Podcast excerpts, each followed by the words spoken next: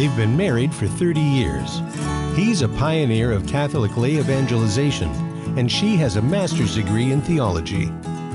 Put on the coffee and get ready to open the scriptures. It's time for Bible with the Barbers. Now, here's Terry and Mary Danielle. We made it. Here we are. Go ahead, my love. I'm. I just finished the Terry and Jesse show, and I'm. I'm like, wow. I'm. I'm uh, blown away. But I'm glad to be here with you, um, here at the Bible with the Barbers. And I always like to read the reading of the Gospel of today, and then get your comments on what you know what your commentary is. So, do you mind if I read the Gospel? Go right ahead. All righty. And I don't have a headset on because we're getting a new one next week or tomorrow. So I can, uh, you're looking at my bald head if I'm blinding you uh, on YouTube or Facebook. Sorry about that. This is a reading from a Gospel of Mark, chapter 9, verse 30 to 37. Jesus and his disciples left from there and began a journey through Galilee, but he did not wish anyone to know about it. He was teaching his disciples and telling them, The Son of Man is to be handed over to men, and they will kill him. And three days later, after his death, the Son of Man will rise. But they did not understand the saying, and they were afraid to question him. That's interesting. They came to Capernaum, and once inside the house, he began to ask them, What were you arguing about on the way? You mean they were even arguing back then as we argue today? oh my gosh. But they remained silent, for they had been discussing among themselves on the way who was the greatest. Oh, brother, nothing new under the sun. Nothing new under the sun. Then he sat down, called the twelve, and said to them, If anyone wishes to be first, he shall be last of all and the servant of all. And I love this analogy. He, so many times in the gospel, he has analogy with children. Take, taking a child, he placed it in their midst, and putting his arms around he said to them, Whoever receives one child such as this in my name receives me, and whoever receives me receives not me, but the one who sent me. The gospel of the Lord. Praise, Praise to you, Lord Jesus Christ. Christ. Isn't that powerful? Beautiful gospel. Well, give us some commentary, Mary Danielle. Well, it's Jesus is telling he's again he's this is not the first time he's ta- talked about his passion here in the Gospel of Mark. It's the second.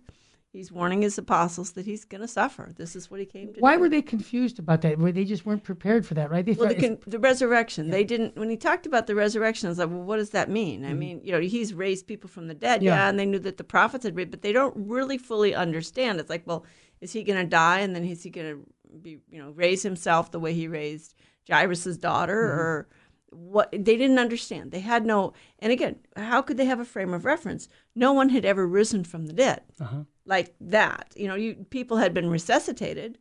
Even the even the prophets had been able to bring people back from death to life, but they don't fully understand what Jesus is getting at. And and they're also not fully understanding this whole thing about the suffering.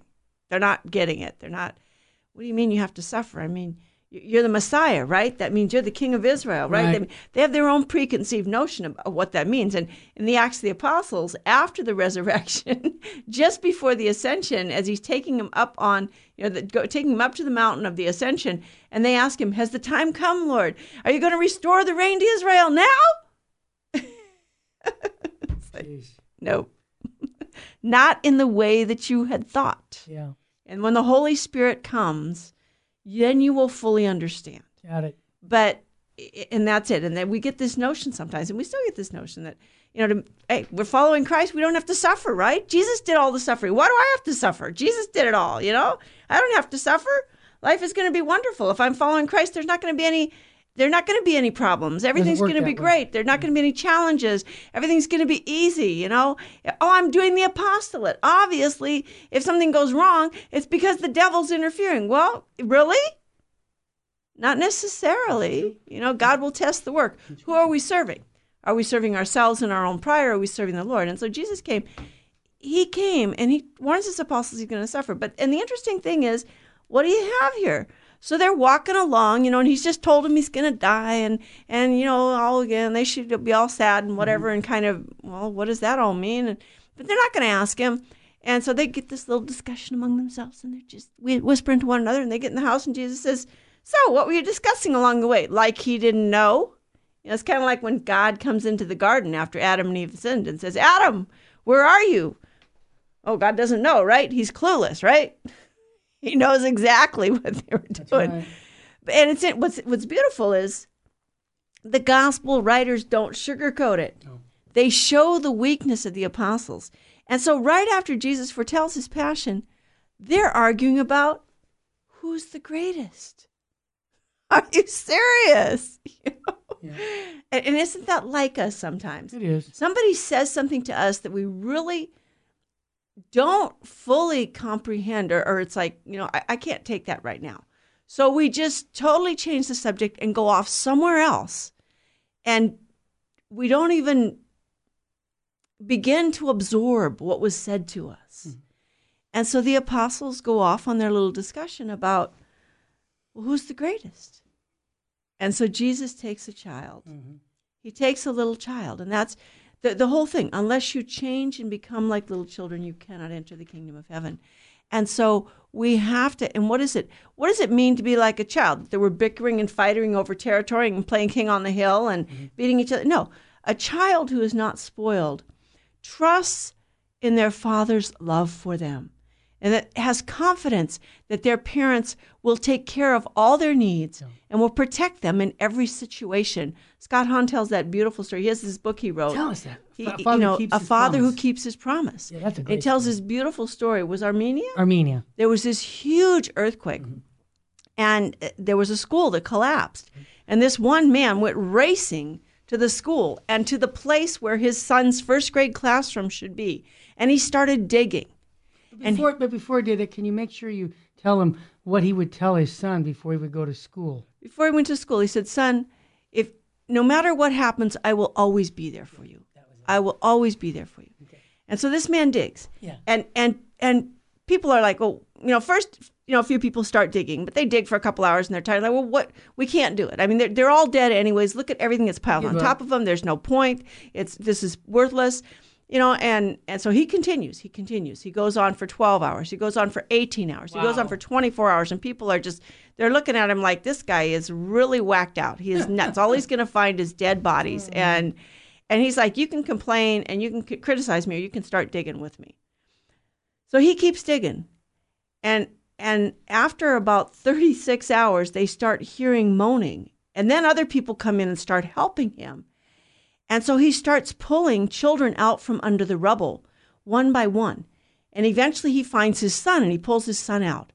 And then when he's pulled out everyone who's alive, his son is standing there and he turns to the children and he said, You see, I told you my father wouldn't forget us. Wow. He promised he would be powerful. Here. And he came. And he came not only for his son, and this is a true story. Yeah. He helped these other children. And not everybody lived, but had he given up, they all would have died. Right. And that's Jesus. This son had this. And by the way, his son's convinced, his son's conviction, his trust in his father is probably what kept those children alive. Yes, my dad's coming. Because in those situations, a lot of times what keeps a person alive is that oh. hope Exactly. Someone's promised that they're going to be there. I can get through this because someone's going to be there. Someone's helping us from the other side. Powerful.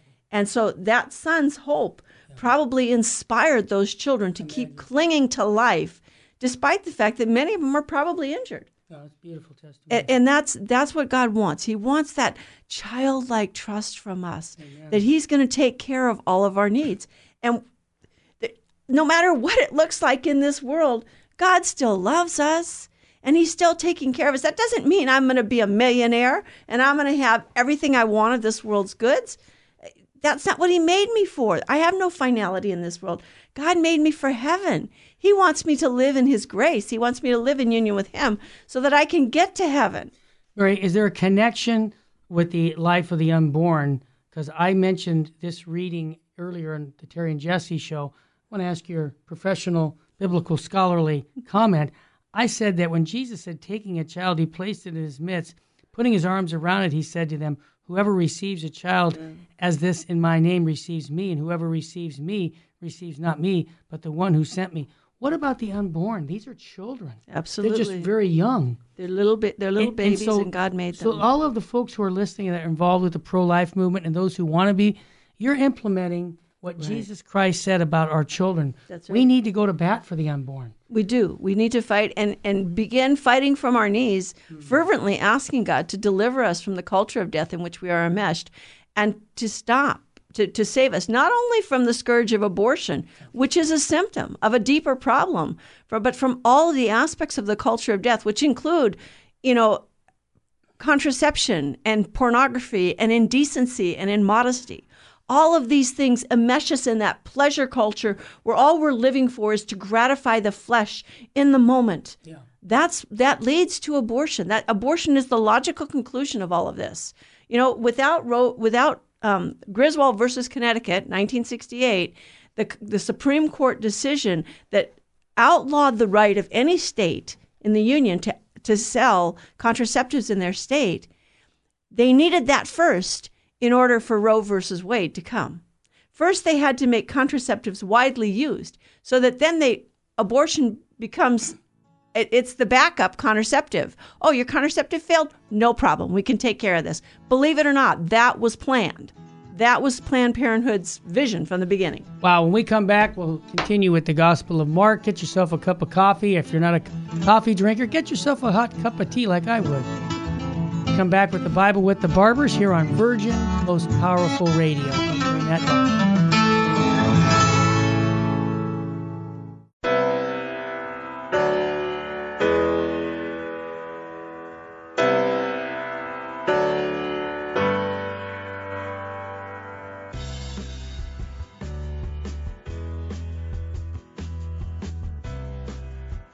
This is Terry Barber inviting you, all the men, to a men's conference June 15th at the Sacred Heart Chapel. This is going to be a day where we're going to talk about true masculinity. You know, there's a problem in the Catholic Church today. We have very few men who love the Catholic faith. And I know a lot of the wives that I'm listening to right now saying, I want my husband to be on fire for the faith. Send him to the men's conference. Your son, send him to the men's conference by going to virginmostpowerfulradio.org or call 877 526 2151. That's June 15th. When your husband comes back from this conference or your son, they're going to have a different view about their Catholic faith because they're going to meet three men who love Jesus and his bride, the church, and are going to instill in them a love for Christ and his church, the Eucharist, Our Lady. Bring them to virginmostpowerfulradio.org. Sign up there or call 877 526 2151. Full sheen ahead. It is only because of your continued prayers and generous donations that Virgin Most Powerful Radio can broadcast live each weekday. We count on your spiritual and financial support because you understand the urgent need for Catholic programming that shares the gospel with clarity and charity, but without compromise. Please prayerfully consider becoming a monthly donor you can set it up with the touch of a button on our website, CatholicRC.org.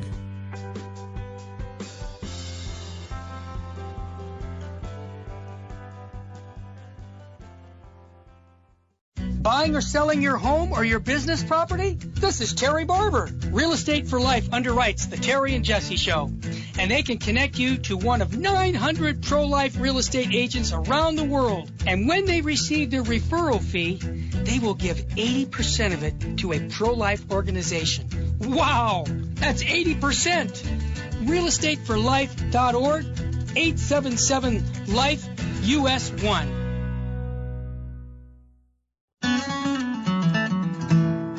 Now back to Bible with the Barbers. If you have a question or comment, Call 888 526 2151. Here's Terry and Mary Danielle. Welcome back to the Bible with the Barbers. Before I turn it back to my faithful bride, I said, honey, I forgot to give a good news story with Terry and Jesse's show. Kind of fits into the Gospel of Mark. And the story is a Michigan power lifter heroically lifts a vehicle pinned on top of a man after an accident. And here's the neat thing about it: this this uh, Michigan pro uh, pro lift power lifter, he was hailed as a hero because he helped this car that weighed over two tons. That's four thousand pounds. Now, this young man, Ryan Batchelor, is 29 years old, was at the end of his workday Thursday when he heard a loud crash outside his office. So he said, "Well, I, I you know, I looked out and I saw this Jeep Cherokee flipped over, and uh, outside there were four other guys trying to help this guy to move the car. So when I first approached the car, I said, "Well, you know, I think I can help.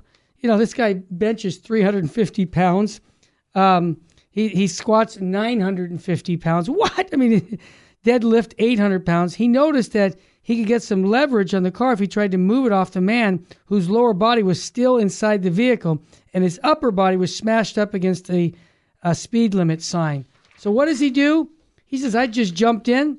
I did it. I moved the car off, and uh, the uh, ambulance guys came and they uh, they took care of his medical needs. And so I went to the hospital uh, to go see him. And you know, this the guy obviously was very grateful. He said, You were my guardian angel who saved me. Now, just for the fact, because I, I get kind of tired how the media portrays um, almost every white person and every black person like we're like you know we're against each, each other. but you know the truth has no color and so the african american man who was in the car and this white guy uh, i'm saying a white guy because the media uh, portrays all white people a lot of times as being racist People, I think that that's not a true statement. And this was an example. He said it right here. He says, I didn't look at, I just saw a person in need. Right. And I wanted to go out and help my brother. And I think of what Bishop Sheen said in Life is Worth Living go out and help your, your, your neighbor yeah. in need. Yeah. And he did that. So he really implemented, what I like about this, this is a Bible uh, study here with the Bible with the barbers, but this man was portraying what the Bible says about generosity and going out and right. helping people. Right. So I hope you were inspired by that story because when I read it, I said, this is what lifts me up when I see people living out the gospel. Right, right. He just he saw someone in need and he said, I think I can help out here. Yeah. And he did. He did something. God love him. And there you go. And the, the man's the man. You know, yep. the man probably would have died. Yep. People at the hospital said if you had not intervened, that's true. That, that he probably wouldn't have lived until the yeah. you know the ambulance and others got there. Yeah. So it was it was one of those situations, and by the grace of God, he was there in the right place. Yep. So we're in uh, Mark chapter ten now. Good. We're moving along. We're moving along slowly, but moving like you know a snail's pace here. And in Mark chapter ten, uh, verses thirty-two, Jesus again uh, in thirty-three gives he gives a prophecy of his passion, mm-hmm. and it's interesting. I, you know, history repeats itself, right? I, and then in verse thirty-five um, up to verse 45. Mm-hmm. So from 32 to, to 45, you first you have Jesus again telling about his passion. And then right afterwards, James and John come up to him and they say, Lord, will you give us anything we want? And he said, well, What do you want? and they said, Grant that we're going to sit at your right hand and your left. Well, the last time he talked about his passion, then they were arguing about who's the greatest, right? Now he gives a, his passion. He's, he talks about his passion. And now James and John walk up and they say, Well, give us, let us sit at your right hand and your left hand in your kingdom. they're not getting it, right? Nope, they're not. But do we get it? The question is, are we getting That's it? more important. you know, are we getting it? And so, you know, he, Jesus, it's interesting. He knew what he was going to suffer in Jerusalem. And yet he is deliberately going to Jerusalem. And Jesus says at some at one place in the gospel, not in the Gospel of Mark, but in one of the other gospels, he says, which means he actually said it, by the way. We, we found Q, remember? Q is the actual life of our Lord Jesus Christ. That's the secret source that all four evangelists used to write their gospels. The real life of our Lord, what he actually did and taught while he lived among mm-hmm. men. And he says, I have a baptism with which to be baptized. Mm-hmm and how I am constrained until it is accomplished. He also said, I have come to light a fire on the earth, mm. and how I wish that the flame were enkindled. And it's more than wish, it's like, you know, this, this desire. burning desire. Yeah. And so Jesus is going forward to his passion. He has this, it's like, what is wrong with this guy? He wants to suffer. He's a, no, he's not a masochist. He he he knew the good that would be brought by his passion. Yeah. And so he sets himself to do the good. And and this is his father's will. He wants to accomplish his father's will. So when he when James and John ask him, "Will you grant us anything?" and he says, "Okay, you want to sit at my right and left? Are you going to be able to drink the cup that I drink and be baptized with the baptism? In other words, are you going to go through the passion with me?" And and they say, "Sure, we can. Of course, anything." now John will stick it out, but how? He goes to get Our Lady, and he stands at the foot of the cross with Our Lady. Remember that, you know. And then, but he says to to sit at my right and my left is not mine to give. But and he tells him, you will you will suffer. You will drink the cup that I drink. And John actually does stay with Jesus through Calvary. And and the other apostles left, but all of them, all of the others died as martyrs. They tried to martyr John, but he didn't die as a martyr. He died a natural death of old age, very old. The only one, right? That's right. So Jesus, he sets himself to go to Jerusalem. And then again, as we pointed out in mm-hmm. talking about the gospel of the day, Yes. that when the gospel writers write about the gospels, they don't sugarcoat over the faults.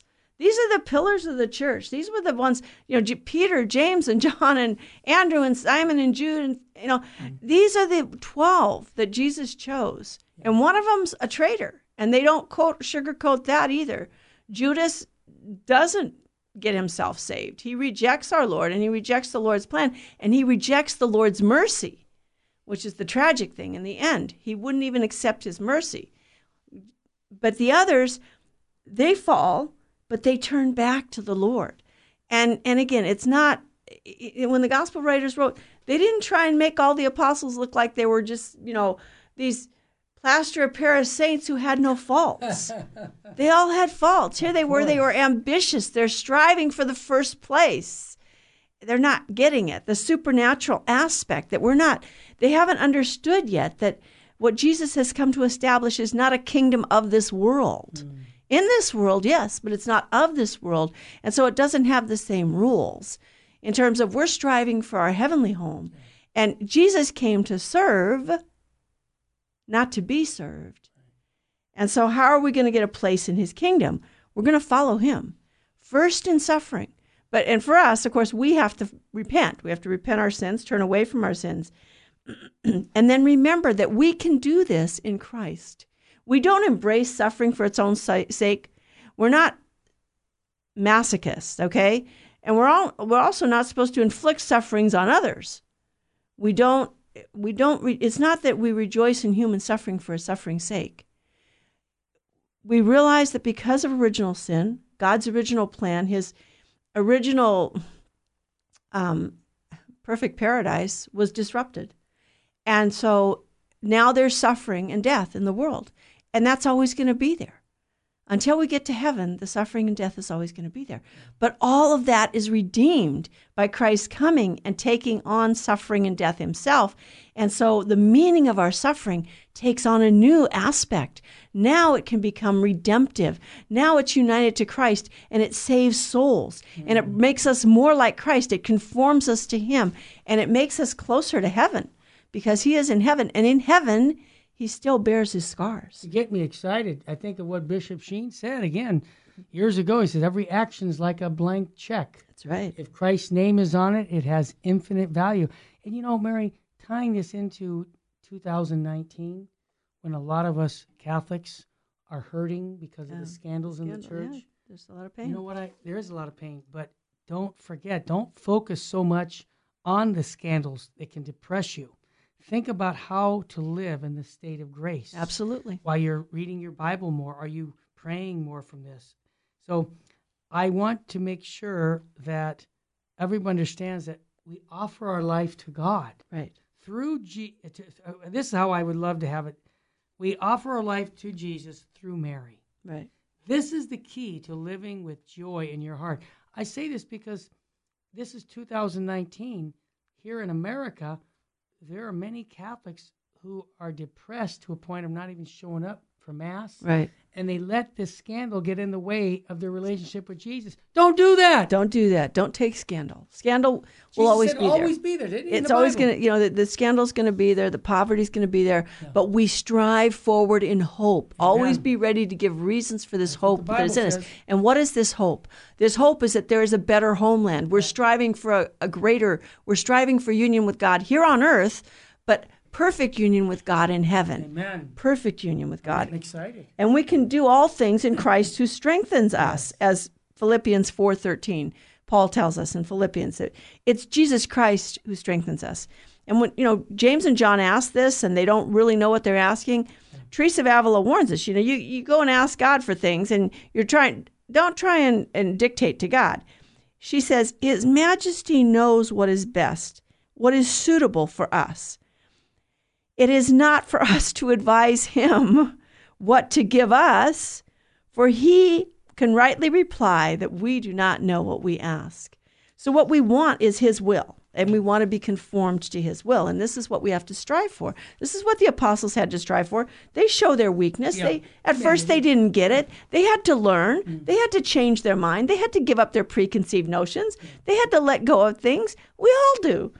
And so our Lord gives us the example, and the and the example of the only Son. He comes to give. He comes to serve, and so much so is he serving. He's going to give his life. He, and not just it's not just like okay, I'll stand before the firing squad. Boom, it's over in you know three seconds. no, he suffered, suffered. He suffered at the hands of the Romans. He suffered torture and torment, and he suffered at the hands of the scribes and the Pharisees and the leaders of the people and the guards. You know, before they took him to Pilate, the night before they took him to Pilate, you know, the, the guards slapped him in the face and, and they made fun of him and they spit on him. And read the, the accounts of the Passion. Read them very carefully. They blindfold him and spit on him. Play the prophet for us. Who, who hit you? You know, it's like, uh, you know, it, it's not just, oh, yeah, easy, easy peasy stuff. He suffered for hours, for hours and hours and hours. And that suffering began before, because even at the Last Supper, he's already suffering in view of what's coming. You know, and and he was he really had a body. He You was sound really like human. you're telling me we need to have a long term, uh, uh, you know, mindset Right. that life is short and that eternity is forever. Is that a fair statement? I think that's a fair statement. Mary, we're going to come back, but I want to remind everybody that there's a men's conference coming up June 15th. And we're working on getting a women's conference set up also. So be patient, ladies. but if you're thinking of a Father's Day gift, I'm asking you to go to virginmostpowerfulradio.org or call 877 526 2151. Sign up your husband to come to this men's conference. That's going to be a good one and it's sponsored here by Virgin Most Powerful Radio. And um, when we come back, we'll continue to look into the Gospel of Mark, chapter 10.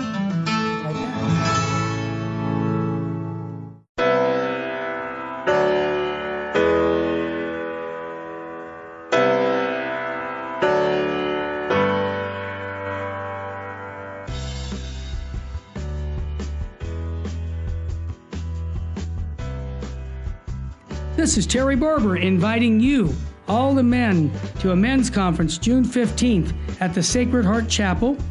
This is going to be a day where we're going to talk about true masculinity. You know, there's a problem in the Catholic Church today.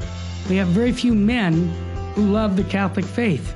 And I know a lot of the wives that I'm listening to right now saying, I want my husband to be on fire for the faith. Send him to the men's conference. Your son, send him to the men's conference by going to virginmostpowerfulradio.org or call 877 526 2151. That's June 15th. When your husband comes back from this conference or your son, they're going to have a different view about their Catholic faith because they're going to meet three men who love Jesus and his bride, the church, and are going to instill in them a love for Christ and his church, the Eucharist, Our Lady. Bring them to virginmostpowerfulradio.org. Sign up there or call 877 526 2151. Full sheen ahead. It is only because of your continued prayers and generous donations that Virgin Most Powerful Radio can broadcast live each weekday. We count on your spiritual and financial support because you understand the urgent need for Catholic programming that shares the gospel with clarity and charity, but without compromise. please prayerfully consider becoming a monthly donor. You can set it up with the touch of a button on our website, CatholicRC.org.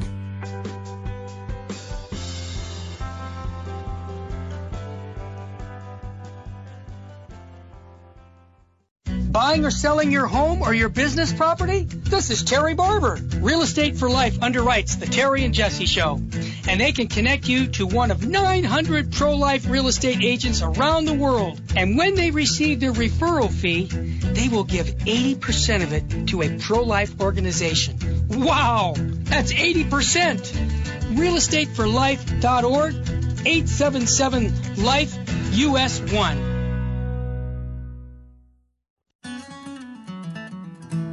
This is Jesse Romero. You're listening to Bible with the Barbers on Virgin Most Powerful Radio.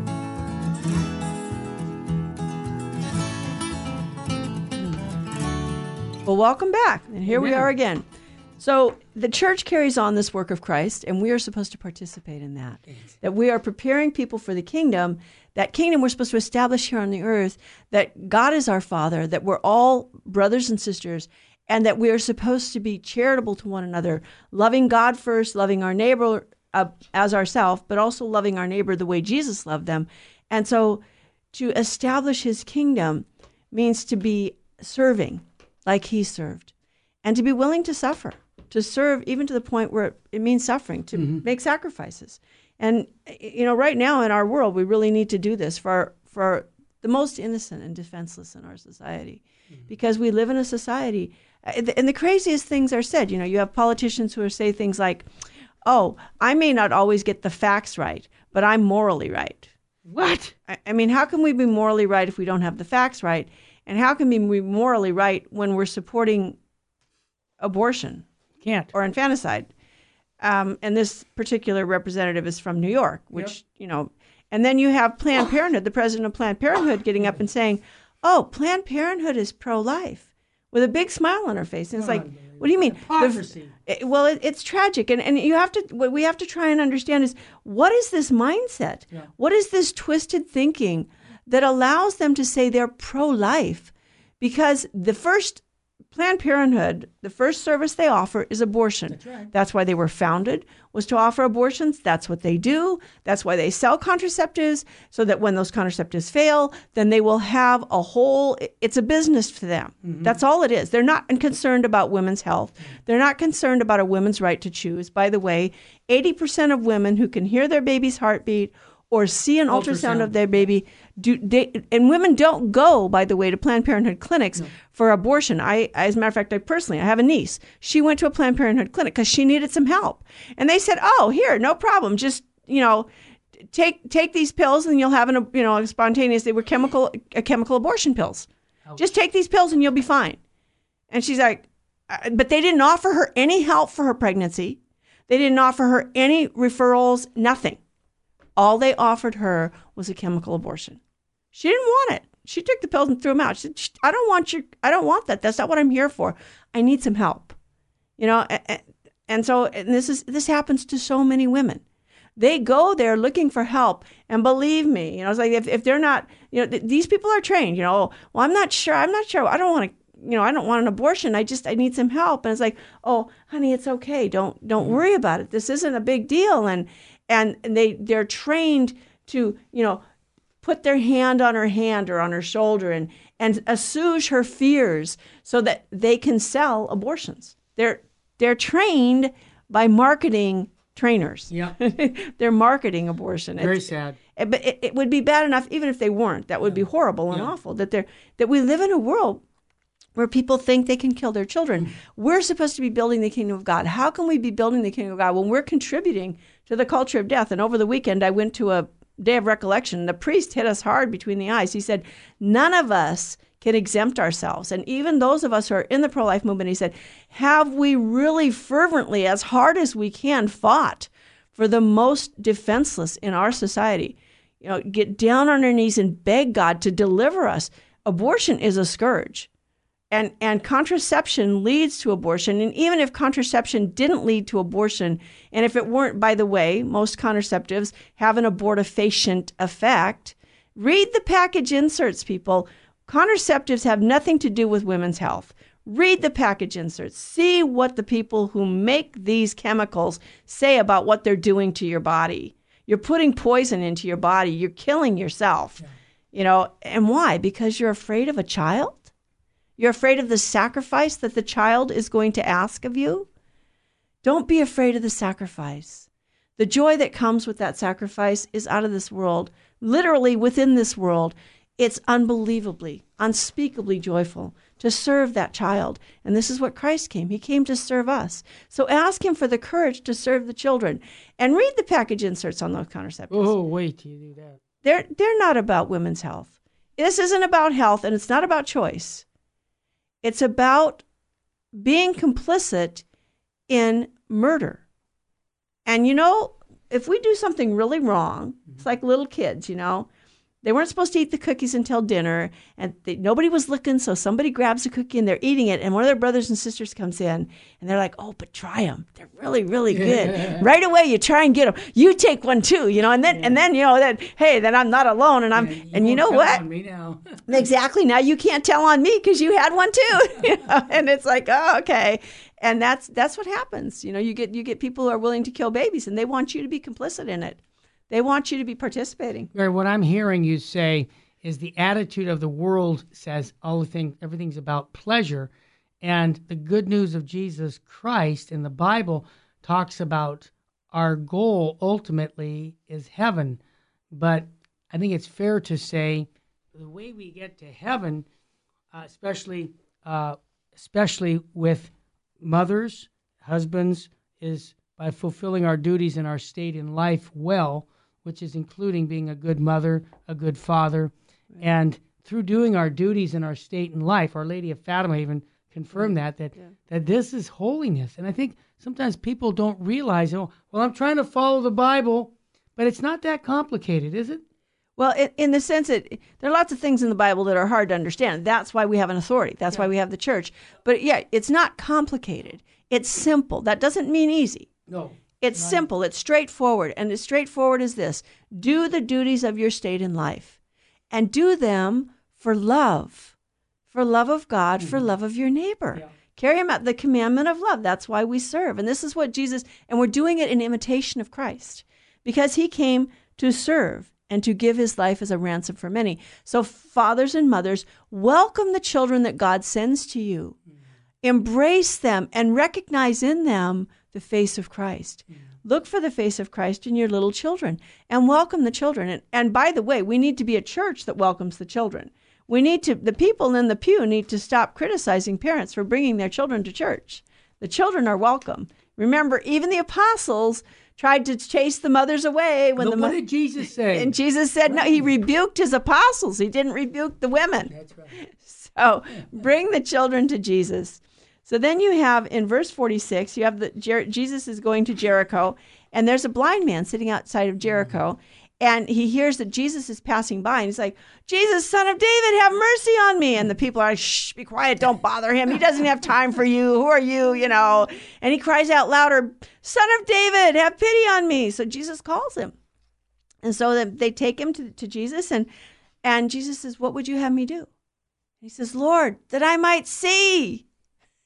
And I just uh, if you can get this Navarre picture it. Navarre, picture it, but if you can get the Navarre Bible commentary, it's great. It is so powerful because they, there are quotes in there from the saints and from the documents of the church and the fathers of the church, and it, it enriches our understanding of the scriptures, and it also shows it how it applies to us right now. Absolutely. Well, what does this blind beggar sitting outside of Jericho have to do with us? Well, number one, haven't we heard Christ passing by in our life? Mm. And how many times have we heard Christ passing by and we feel that that urge to follow him and then somebody says, "Ah, you can't do it. It's too hard." Or, "Do you realize how much pleasure you're going to have to give up?" Or, let's go to a movie instead. Not right now. Tomorrow. You can follow Christ. Tomorrow. Don't pray that rosary tonight. Don't don't read that Bible tonight. Let's go to a movie. You know, let's go watch if somebody dies and, and what do we do? You know, turn on the entertainment and turn on the distraction. Mm-hmm. Instead of well, why don't we pray a rosary for the person who died? Why don't we pray the stations? Why don't we read the scriptures for half an hour and meditate on the passion of Christ and offer this for the person who died? a- and offer it for the family, the family suffering. I mean, when somebody when somebody died, believe me, somebody dies. Friday in our family, three people we found out that three people died that were connected to our family in terms of someone in our family knew them, and and some of those people more than one person in our family knew, and and at least we knew their families, and it's like three in one day, and, but it wasn't our family, but still, it's like it, it was pretty heavy over the weekend. It was eh, really because you know one of them had struggled with cancer for three years, battled cancer for three years, and that was a wonderful grace for her family that she got to remain for three years because she wasn't supposed to even live that long. You know, one of them was an older woman who was failing, and you know the family knew it, and you know one was a young person. It was an unexpected death, and it's like, oh my gosh, you know what? Death is no respecter of age, people. When I was in grammar school, uh, when I was in sixth grade, we buried two of the eighth graders. You know, one of them died of meningitis at the beginning of the year, and one of them died of an accident at the end of the year. And it was like, oh, wow, you know. And you know, we've gone to funerals of babies, and but what Bartimaeus here's Jesus passing by. So don't let people tell you put it off. Answer immediately, Bartimaeus. And when they tell him no, shh, be quiet, he cries out louder. It's like, Lord, Lord, I need you. I need you. Do we cry this out? Do we cry out from our hearts? Jesus, Son of David, have pity on me constantly, Lord, I need you. Lord, I need you. And so he doesn't just get up and kind of meander over. He throws his cloak off. He leaves everything behind. And uh, Escrivá in his um, in one of his Saint. books, Saint Escrivá, Saint Jose Maria Escrivá, in his book Friends of God, he talks about visiting a battlefield after a battle. Oh yeah. and he talks about and this was this was a real battle and he uh, got to visit the after the encounter had ended. And he noticed that there were coats and haversacks and water bottles. Everything that the soldiers was precious to them was left on the battlefield. And this wasn't the people who were vanquished. This was the victors these were the ones it was like okay we have this moment to overcome the enemy leave everything behind and go for it and that's how it is with Christ. Or do we realize we have to leave everything behind our coats, our haversacks, our desire for pleasure, our mm. attachment to the things of this world, our own opinions? You know, are we willing to leave our entertainments for an hour to pray? Are we willing to, you know, shut off that radio in your car? You don't need that noise all the time. Listen to the voice of God, and you can't hear the voice if you don't have silence. And so Bartimaeus is showing us, and he throws off everything and runs to Christ. A- And, and what does Jesus say? What do you want of me? Lord, that I might see. Lord, that I might see. There's a spiritual side that we might see the spiritual side of life also. Right? Amen. Vision, Amen. physical vision. And when we come back, we'll continue Bible with the Barbers, the Gospel of Mark. Hope you're enjoying this. Remember, this is a podcast. So you can be listening to this anytime. Share it with your friends. Help us with the YouTube promotion by liking us. We'll be right back.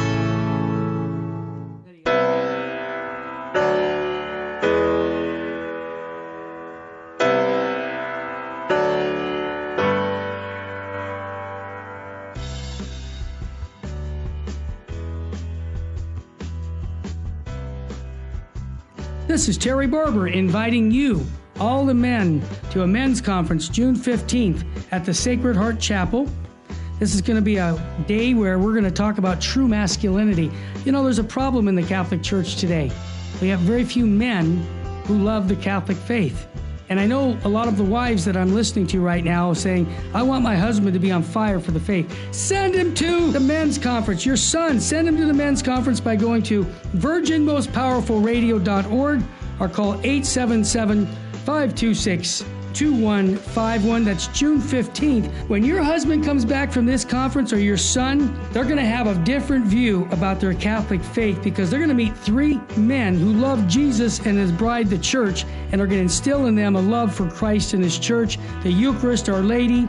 Bring them to virginmostpowerfulradio.org. Sign up there or call 877 526 2151. Full sheen ahead.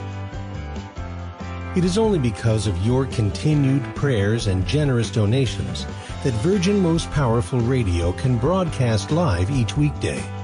We count on your spiritual and financial support because you understand the urgent need for Catholic programming that shares the gospel with clarity and charity, but without compromise.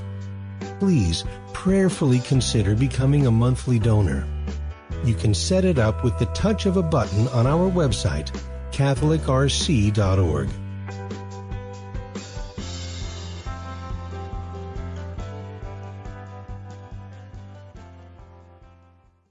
Buying or selling your home or your business property? This is Terry Barber. Real Estate for Life underwrites the Terry and Jesse Show, and they can connect you to one of 900 pro-life real estate agents around the world. And when they receive their referral fee, they will give 80% of it to a pro-life organization. Wow, that's 80%.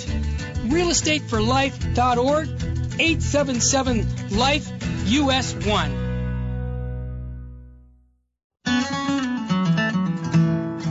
Now back to Bible with the Barbers.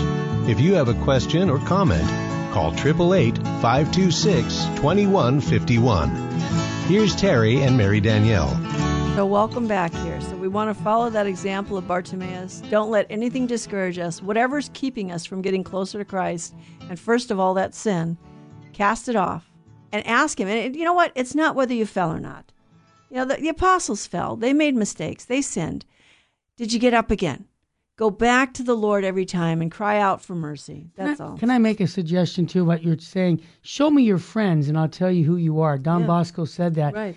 And a lot of times, avoiding sin is what we call avoiding near occasions of sin. Precisely. And sometimes being with certain kind, certain people who are not really your friends can lead you into sin. So Exactly. just ask my ask yourself this question: Who am I associating with? People who are in the world, or, Yep. you know, of the world, or are people who are going to lead me to heaven? Right, exactly. And that's we need to do that. We need to and that's we need to make that a serious part of our examination.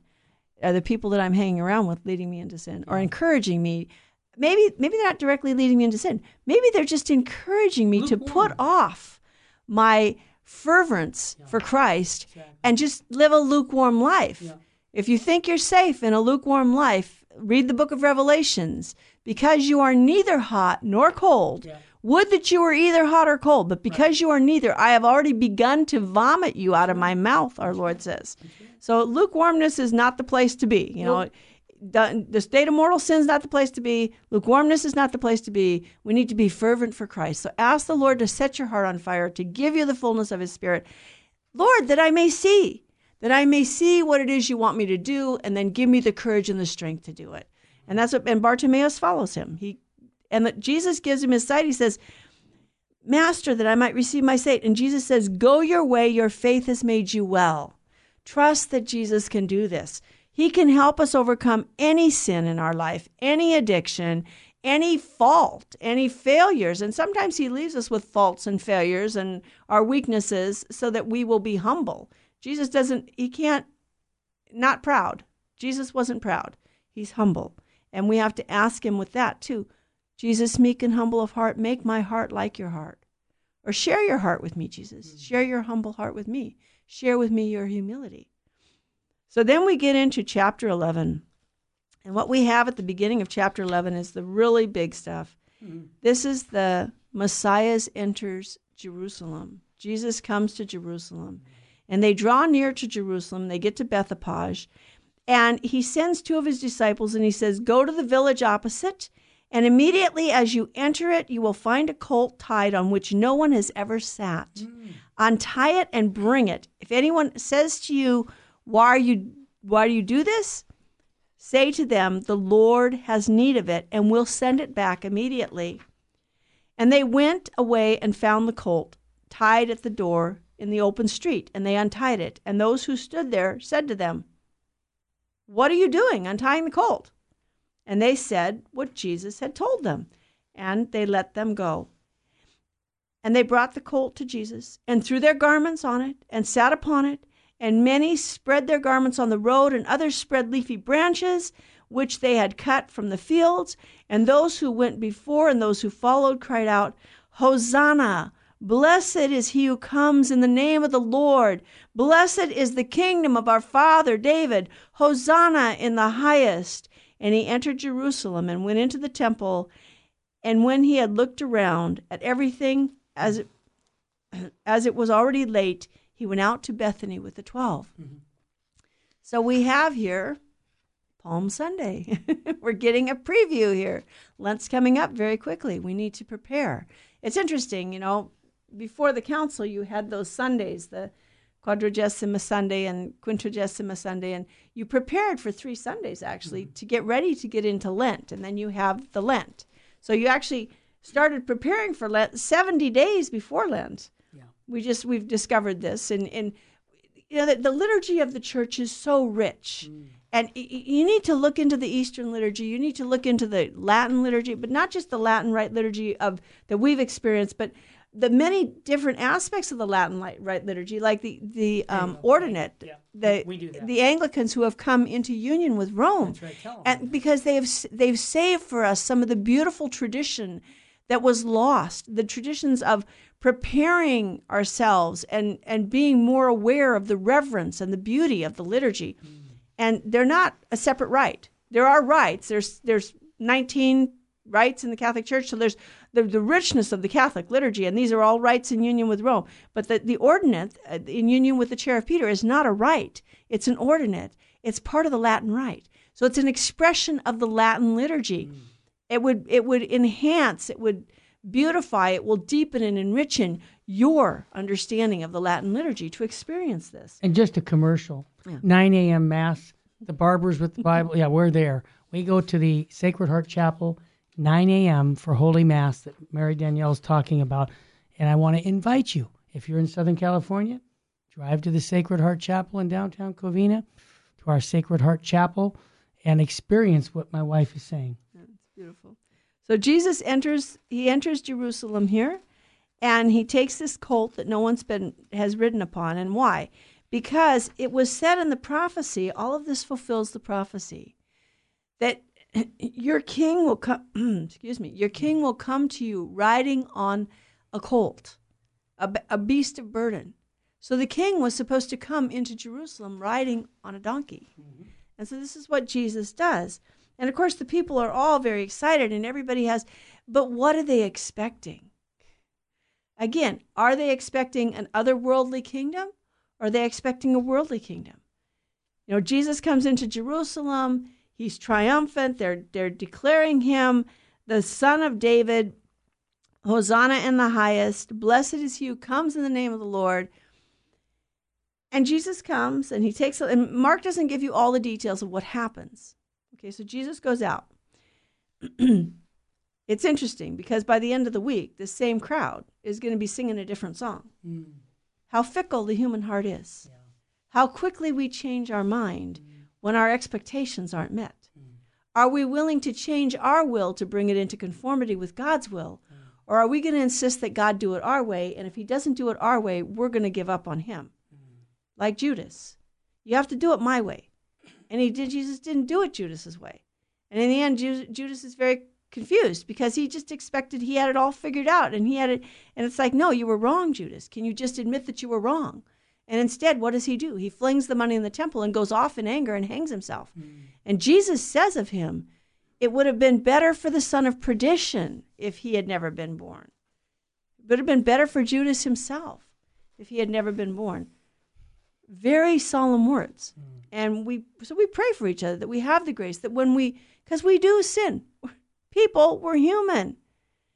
It's not whether or not we fell. Did we get up again are we willing to turn to the lord in humility and ask for his mercy jesus son of david have mercy on me you're like the you know the publican lord be merciful to me a sinner you know what is it jesus says the righteous man falls seven times a day and then when we get surprised if we're, we're falling into sin, by the way, if we're real surprised when we fall into a sin, that's pride.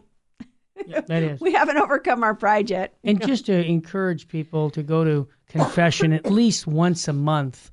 Um, that's what St. John Paul II encouraged us to do.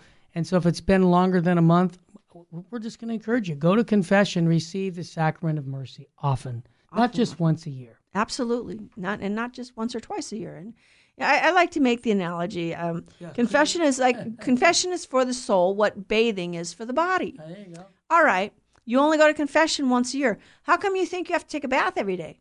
If you only have to bathe your soul once a year, maybe you don't need to bathe your body so much. Maybe take a bath once a month, people. I don't think so. You know, or try taking a bath once a year. Oof. You know, see, see how long that lasts. Well, what this is what we're doing to our souls, and the same with with abstaining from receiving Holy Communion. I mean, if somebody came up to you and said, "Look, I really think you should. You only need to eat one meal a week. If you eat one meal a week on Sunday, you're going to be fine. You don't have to worry about it the rest of the week." How many of us are going to be able to do our work or our duty or our, you know, we find out real quick. But eh, eh, the needs of the body are there to remind us of the needs of our soul. Yep. Just like your body needs food every day, your soul needs food every day. Just like your body needs to be bathed on a frequent and regular basis, your soul needs to be bathed on a frequent and regular basis. You know, and, and the sponge bath you take, or what they used to call the farmer bath out Oh, in yeah. the out in the out in the country, you know, well, the acts of contrition, your examination of conscience, and your daily act of contrition that you can make several times a day to stop and examine yourself and say, Lord, I'm sorry for offending you, you know? Um, and then confession is like that full bath. Bathe the soul. And you don't have to wait till you fall into mortal sin. Pope John Paul II encouraged what's called devotional confession. So Jesus goes out on the following day, and when he comes back into Jerusalem, he was hungry. And he passes by a fig tree. And in one of the other gospels, it tells us it wasn't the season for figs, by the way. Not yet. They don't come in till the summer. And there was nothing on the tree. He looked for fruit and there was nothing there, and he curses the tree. I know. It's like, whoa. Um, in season and out of season. Do you, do you think Jesus can be harsh? Yeah. Yeah, this isn't just a you know a spoiled brat saying I'm hungry and psh, you know. Yeah. No, this is the Son of God teaching us something. No, it's not even the season for figs, and he's demanding figs of that tree. Wow. And because that tree, tree doesn't give him figs it, out of season, do we need to bear se- fruit in season and out of season? Absolutely. Do we need to serve whether we feel comfortable or not? Do we need to hmm. serve whether we like it or not? Yeah. We need to be ready to serve the Lord at any time. Hmm. Always ready, always on call, always waiting to hear his voice and immediately responding. Immediately, as Ma- Ma- Mark would say, immediately. All we don't have tomorrow. That's Mark says it's urgent. It's urgent. It has to be done now. We don't have tomorrow. You don't know how many days you have. You know, we don't know. We don't know. So they come to Jerusalem and they enter, and in the temple, this is um, in Mark 11, you have the cleansing of the temple where people were buying and selling, and they had turned the temple into a marketplace, is what they had done. And Jesus, you know, he, he drives them out, and he says to them, Is it not written, My house should be called a house of prayer for the nations? All the nations were supposed to come and pray, but you have made it a den of robbers. So we're coming up on the end of our time here, and oh my goodness. But we got to chapter 11. We got to chapter 11 here, people, and, and this is good timing. We're coming into Lent. We're coming into the Passion Tide of our Lord. This is a great pr- preparation for the Passion Tide of our Lord. And to really examine our mm. lives and ask ourselves, where are we putting off our conversion? And maybe we better get serious about this and turn to the Lord and be converted. I would like to make a promise next week that we talk a little bit about uh, Lent and uh, preparing using these the scripture readings for Lent to prepare to make this the best Lent ever for all of us, including you and me. Amen. Thank you, my love. Want to thank you for joining us here at the Bible with the Barbers and all of Virgin Most Powerful Radio shows. Over a year now, we've been on the air. We couldn't do it without you. I just want to thank you. We've got new shows coming up next month, and we're excited. So thank you. Go to Virgin Most Powerful Radio to make a donation or call 877 526 2151. We'll see you next week. God bless you and your family. Saint Faustina's Prayer for Priests. O my Jesus, I beg thee on behalf of the whole Church, grant it love and the light of thy Spirit, and give power to the words of priests, so that hardened hearts might be brought to repentance and return to thee, O Lord. Lord, give us holy priests. Thou thyself maintain them in holiness. O divine and great High Priest, May the power of thy mercy accompany them everywhere and protect them from the devil's traps and snares, which are continually being set for the souls of priests. May the power of thy mercy, O Lord, shatter and bring to naught all that might tarnish the sanctity of priests. For thou canst do all things. Amen. Virgin most powerful, pray for us.